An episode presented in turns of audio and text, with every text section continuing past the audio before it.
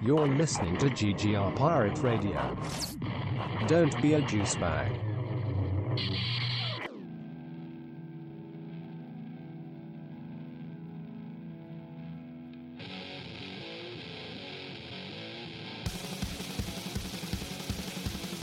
I'm Mike Lunsford, and this is Stop Me If You've Heard This, a podcast where we dig deeper into the stories you thought you knew.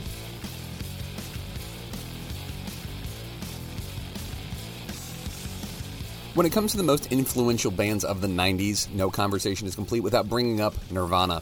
They exploded on the scene in the early 90s after plugging away since their founding in 1987. Their second album, Nevermind, brought attention to the often indie scene that was alternative rock. They went from virtually unheard of to the biggest band on the planet in a matter of one magical year, and that was 1991. But by 1994, their enigmatic and often misunderstood frontman Kurt Cobain was dead, and so was the most popular band in the world. As the lead singer of Nirvana, the flagship band of Generation X, Kurt Cobain found himself thrust into the role of spokesman for a generation, a title he never asked for nor ever wanted. This episode of Stop Me If You Heard This is about Nirvana and some of the incredible stories about their rise to fame and the tragic end to it all.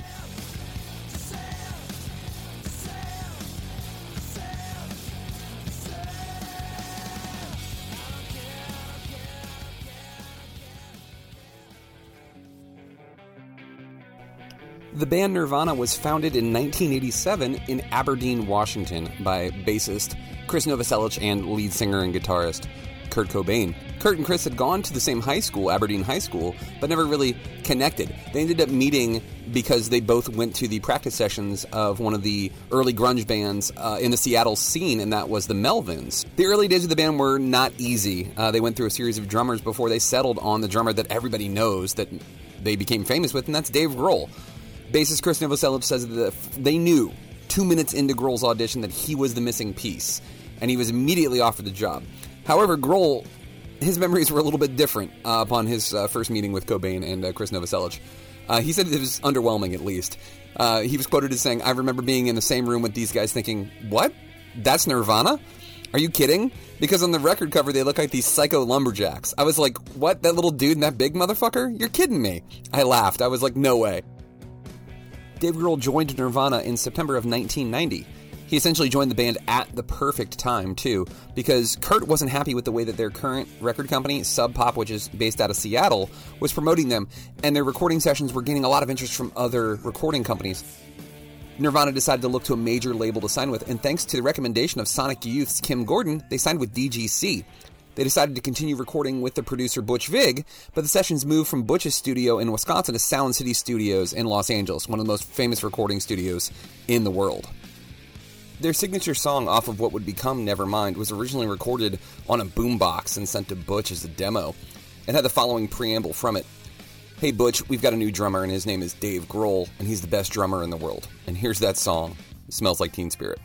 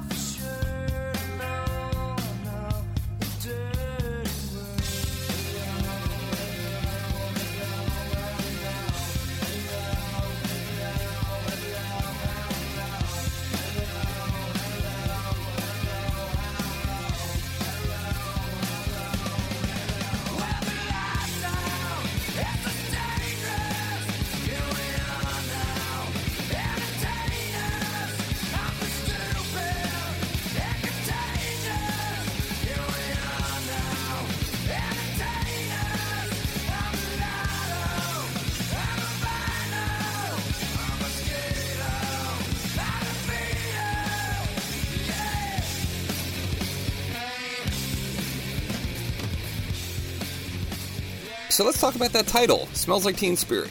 It's a song about rebellion, anarchy, and punk rock ideals, right? Nope. The song comes from the phrase, Kurt smells like teen spirit, which friend Kathleen Hanna wrote on Kurt's wall uh, after a show one night. He thought it was this badass revolutionary statement when it was really just a dig at him. Kurt's girlfriend at the time, Tobi Vail, who was also the lead singer of a punk band, uh, wore the deodorant teen spirit. So she was ripping on him for that. But Nirvana and Nevermind subsequently exploded onto the scene. Uh, September of 1991 is when the album was released, uh, September 24th to be exact. But DGC, their record company, was hoping that it would sell a modest 250,000 albums. By Christmas of 1991, it was selling 400,000 copies a week. All said and done, the album sold 30 million copies, making one of the best selling albums of all time, achieving diamond status. In fact, there's a copy in the Library of Congress as it is considered to be culturally, historically, or aesthetically important. Now, here's another single from Nevermind Come As You Are.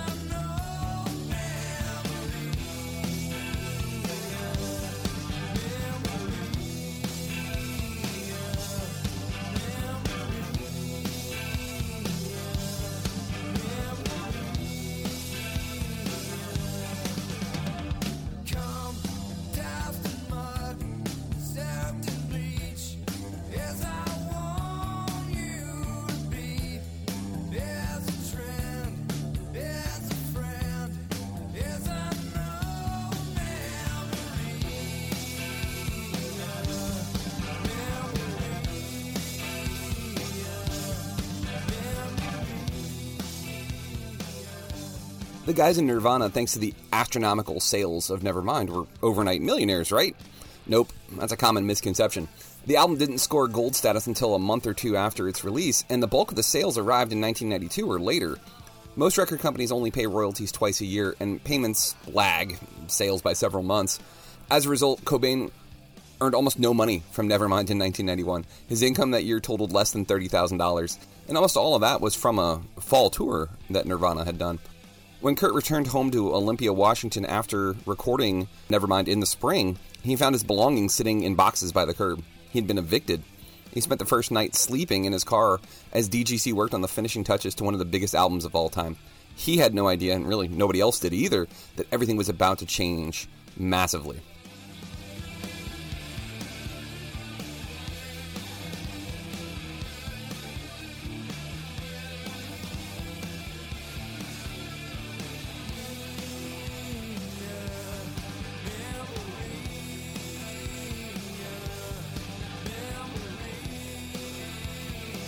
With the success of the album came accolades, intense analysis, and scrutiny. It was a mystery to many renowned music critics. Uh, Karen Schoemer of the New York Times, for example, wrote that what's unusual about Nirvana's Nevermind is that it caters to neither a mainstream audience nor the indie rock fans who supported the group's debut album. Michael Azerrad, who wrote the Nirvana biography Come As You Are, The Story of Nirvana, wrote that Nevermind came along at exactly the right time. This was music by, for, and about a whole new group of young people who had been overlooked ignored, or condescended to. In 2003, when Rolling Stone rated Nirvana as the 17th greatest rock album of all time, they wrote, No album in recent history had an overpowering impact on a generation. A nation of teens suddenly turned punk, and such a catastrophic effect on its main creator. Gary Gersh, who signed Nirvana to Geffen Records, added that there is a pre Nirvana and post Nirvana record business. Nevermind showed that this wasn't some alternative thing happening off in a corner and then back to reality. This is reality. Here's my personal favorite anecdote uh, from the praise Nirvana received. Pitchfork, an independent alternative music publication, named the album the sixth best of the decade, uh, noting that anyone who hates this record today is just trying to be cool and needs to be trying harder. Here's another smash hit off of Nevermind. It's In Bloom.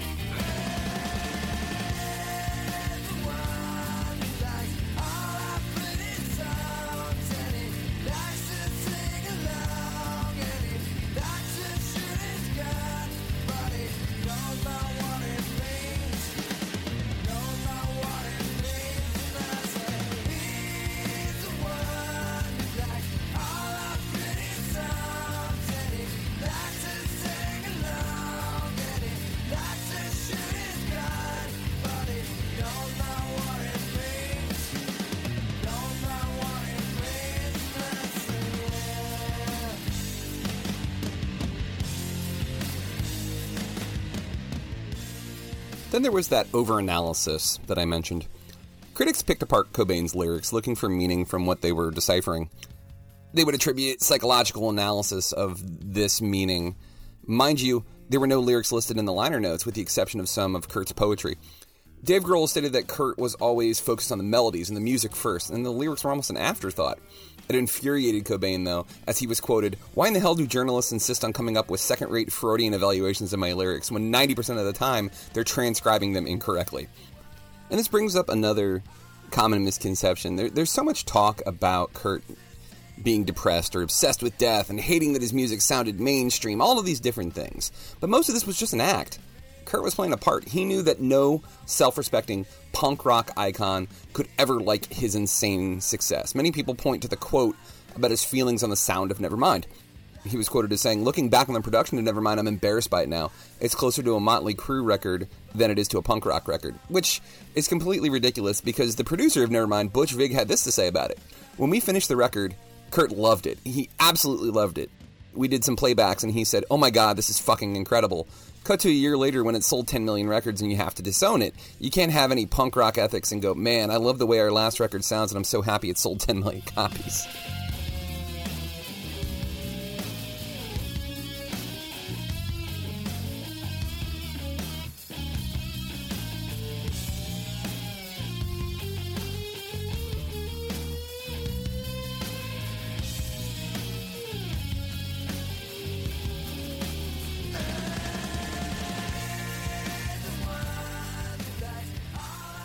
While we're talking about things that were misconstrued, let's talk about Kurt Cobain and everybody's perception of what his personality was. He was complex. He lived the punk mindset. He hated misogyny. He was disgusted by the toxic masculinity concept decades before it became a hashtag. He identified with the homosexual community. In fact, he was quoted as saying uh, if he wasn't attracted to women, he would have been bisexual. He played benefits for LGBTQ uh, rights, supported alternative bands with LGBTQ members, uh, and even the liner notes of Incesticide said only this If any of you in any way hate homosexuals, people of different color, or women, please do us one favor uh, leave us the fuck alone. Don't come to our shows, don't buy our records.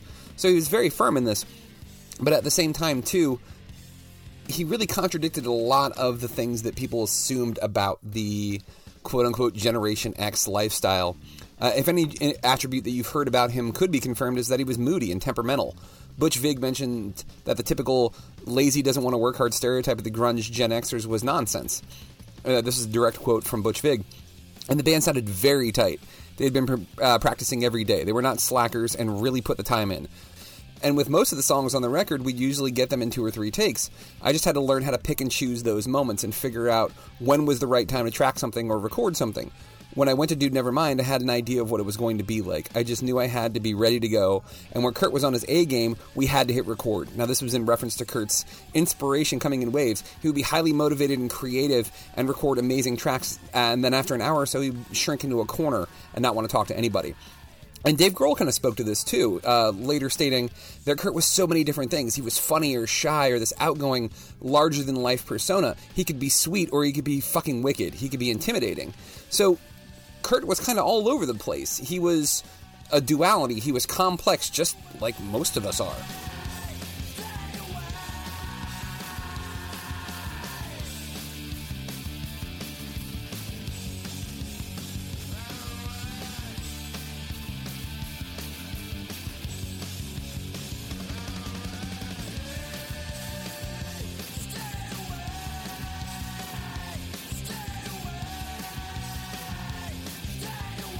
Between Nevermind and Nirvana's second big studio album, In Utero, a great deal changed.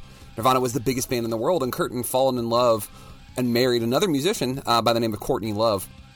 Throughout most of Kurt's adult life, he struggled with chronic stomach pain, bipolar disorder, and was heavily into drugs. In meeting Courtney Love, he met a kindred spirit, someone who was as anti establishment as him, a gifted artist, and a drug addict as well. Their whirlwind love affair seemed equally destructive for them both, when it was revealed that Courtney was pregnant, the media had a field day with their drug fueled lifestyle. In fact, it was this media coverage that makes for one of my favorite Nirvana stories, and that's Kurt Cobain and Nirvana versus Axl Rose and Guns N' Roses.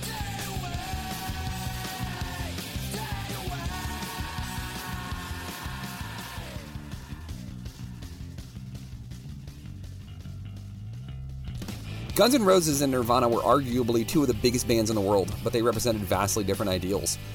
Axl was initially a Nirvana fan, in fact, even wearing a hat with the band's logo in the video for Don't Cry, but the feeling was not mutual. Promoting Nevermind in 1991, Kurt made every effort to draw a sharp line between what the two bands meant. We're not your typical Guns N' Roses type of band that has absolutely nothing to say, Kurt told Seconds. The following year, he told a Singapore publication, Rebellion is standing up to people like Guns N' Roses. Despite Kurt's trash talk, Axl was determined to bring Nirvana on tour with Guns N' Roses. They were about to do this massive stadium tour with Metallica and they wanted Nirvana to open. Dave Grohl would later recall. So Axl had been calling Kurt nonstop. One day we're walking through an airport and Kurt says, Fuck, Axl Rose won't stop calling me. but it, it turned. It turned really, really quickly, as a matter of fact. In 1992, Axl calls Kurt and Courtney fucking junkies on stage. Eventually, Kurt's negative comments got to Axl and it just wore him down. And as was his style, Axl tore into Kurt from the stage, referencing widespread rumors that Frances Bean Cobain had been born with birth defects because of Courtney Love's drug use. Essentially calling Kurt a snob, Axl mocked the term alternative, saying, The only thing that means to me is somebody like Kurt Cobain and Nirvana who is basically just a fucking junkie with a junkie wife. And if the baby's born deformed, I think they both ought to go to prison. That's my feeling. The feud hit its boiling point at the 1992 MTV Video Music Awards. Backstage, Axl and his current girlfriend, model Stephanie Seymour, strolled past Kurt and Courtney, who were sitting with their newborn daughter. Courtney taunted Axl Rose, asking him to be Frances's godfather, and Axl exploded at Kurt. You shut your bitch up, or I'm taking you down to the pavement. An incredulous Kurt turned to Courtney and barked sarcastically, Shut up, bitch! All those backstage laughed at the tensed moment and sarcastically funny response Cobain had to Axl's aggression. MTV News commentator Kurt Loder was quoted later as saying, It was like two worlds colliding. This was sort of an important moment in the way fashions changed, and you really saw the culture of music going in a slightly different way. Nirvana was at the VMAs in the first place because they were there to perform, and in rehearsals, they had asked MTV to let them play one of their new songs off in Utero, uh, Rape Me. Kurt was pretty adamant about this and he really wanted to play it, but the MTV brass was like, no, you're not playing Rape Me. That's not happening. So they agreed that uh, Nirvana would play Lithium, which was their new single off of Nevermind. I'm so happy cause today found my friends in my head. I'm so ugly, that's okay cause so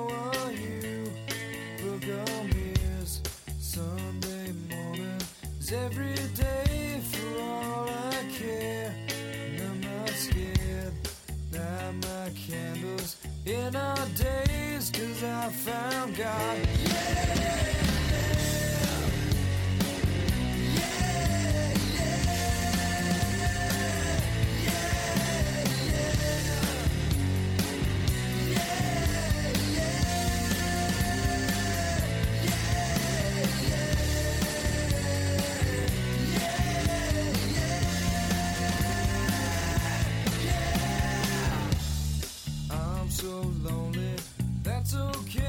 When they went to play Lithium, it brought the house down. They pump faked MTV actually into thinking they were going to play the previously forbidden Rape Me by playing the first few bars of the controversial song before switching to Lithium, but the song went off the rails.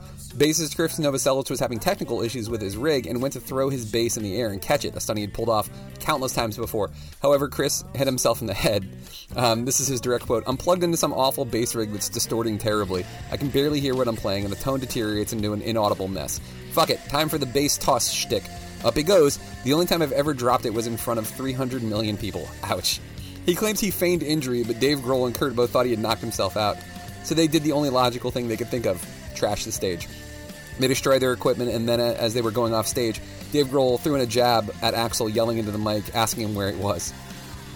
As the band went backstage, Kurt took one last opportunity to stick it to Axl. He saw a setup for their later performance where Guns N' Roses would be playing a duet with Elton John. There were two pianos set up, and what did Kurt do? As he put it, I spit on Axl's keyboard. It was either that or beat him up. We're down on this platform that's brought up uh, hydraulically. I saw his piano there, and I just had to take the opportunity and spit big goobers all over his keyboard. Nirvana guitar tech Earnie Bailey recounts the story. Kurt came in laughing his ass off. He told me he'd spit across the keys of Axl's piano as he left the stage. So we're laughing about that, watching the ceremony on TV when these two pianos come up and Kurt goes, Oh fuck, I spit on Elton John's piano by accident. I'm not sure which was funnier, Kurt's horror on what he had done or the sight of Elton John hammering away on that piano. Now, the story fits with Dave Grohl, uh, what he recently stated about his time with Nirvana and the biggest misconception people have about the band. He said it was a bummer. It was always depressing. It was always sad. Kurt was moody, and it affected the whole band. To quote Dave, it wasn't always a bummer. It was kind of like living in a loud, distorted version of Monty Python. And so when it gets dark, it gets fucking dark. But it's when it's not, it's fucking hilarious. Grohl says that most people imagine Nirvana just bleak and grim all the time. It just wasn't, he insists. There were times that were really, really great.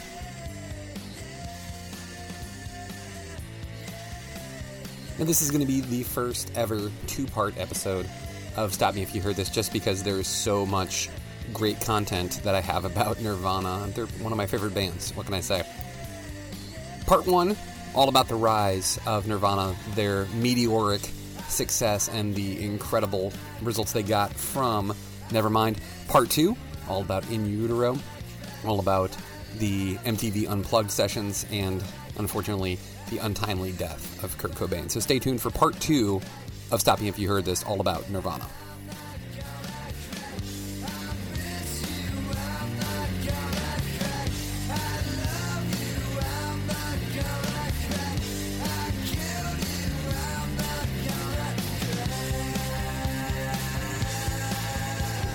This has been Pirate Radio Network production, Juice Bags. yeah, boy.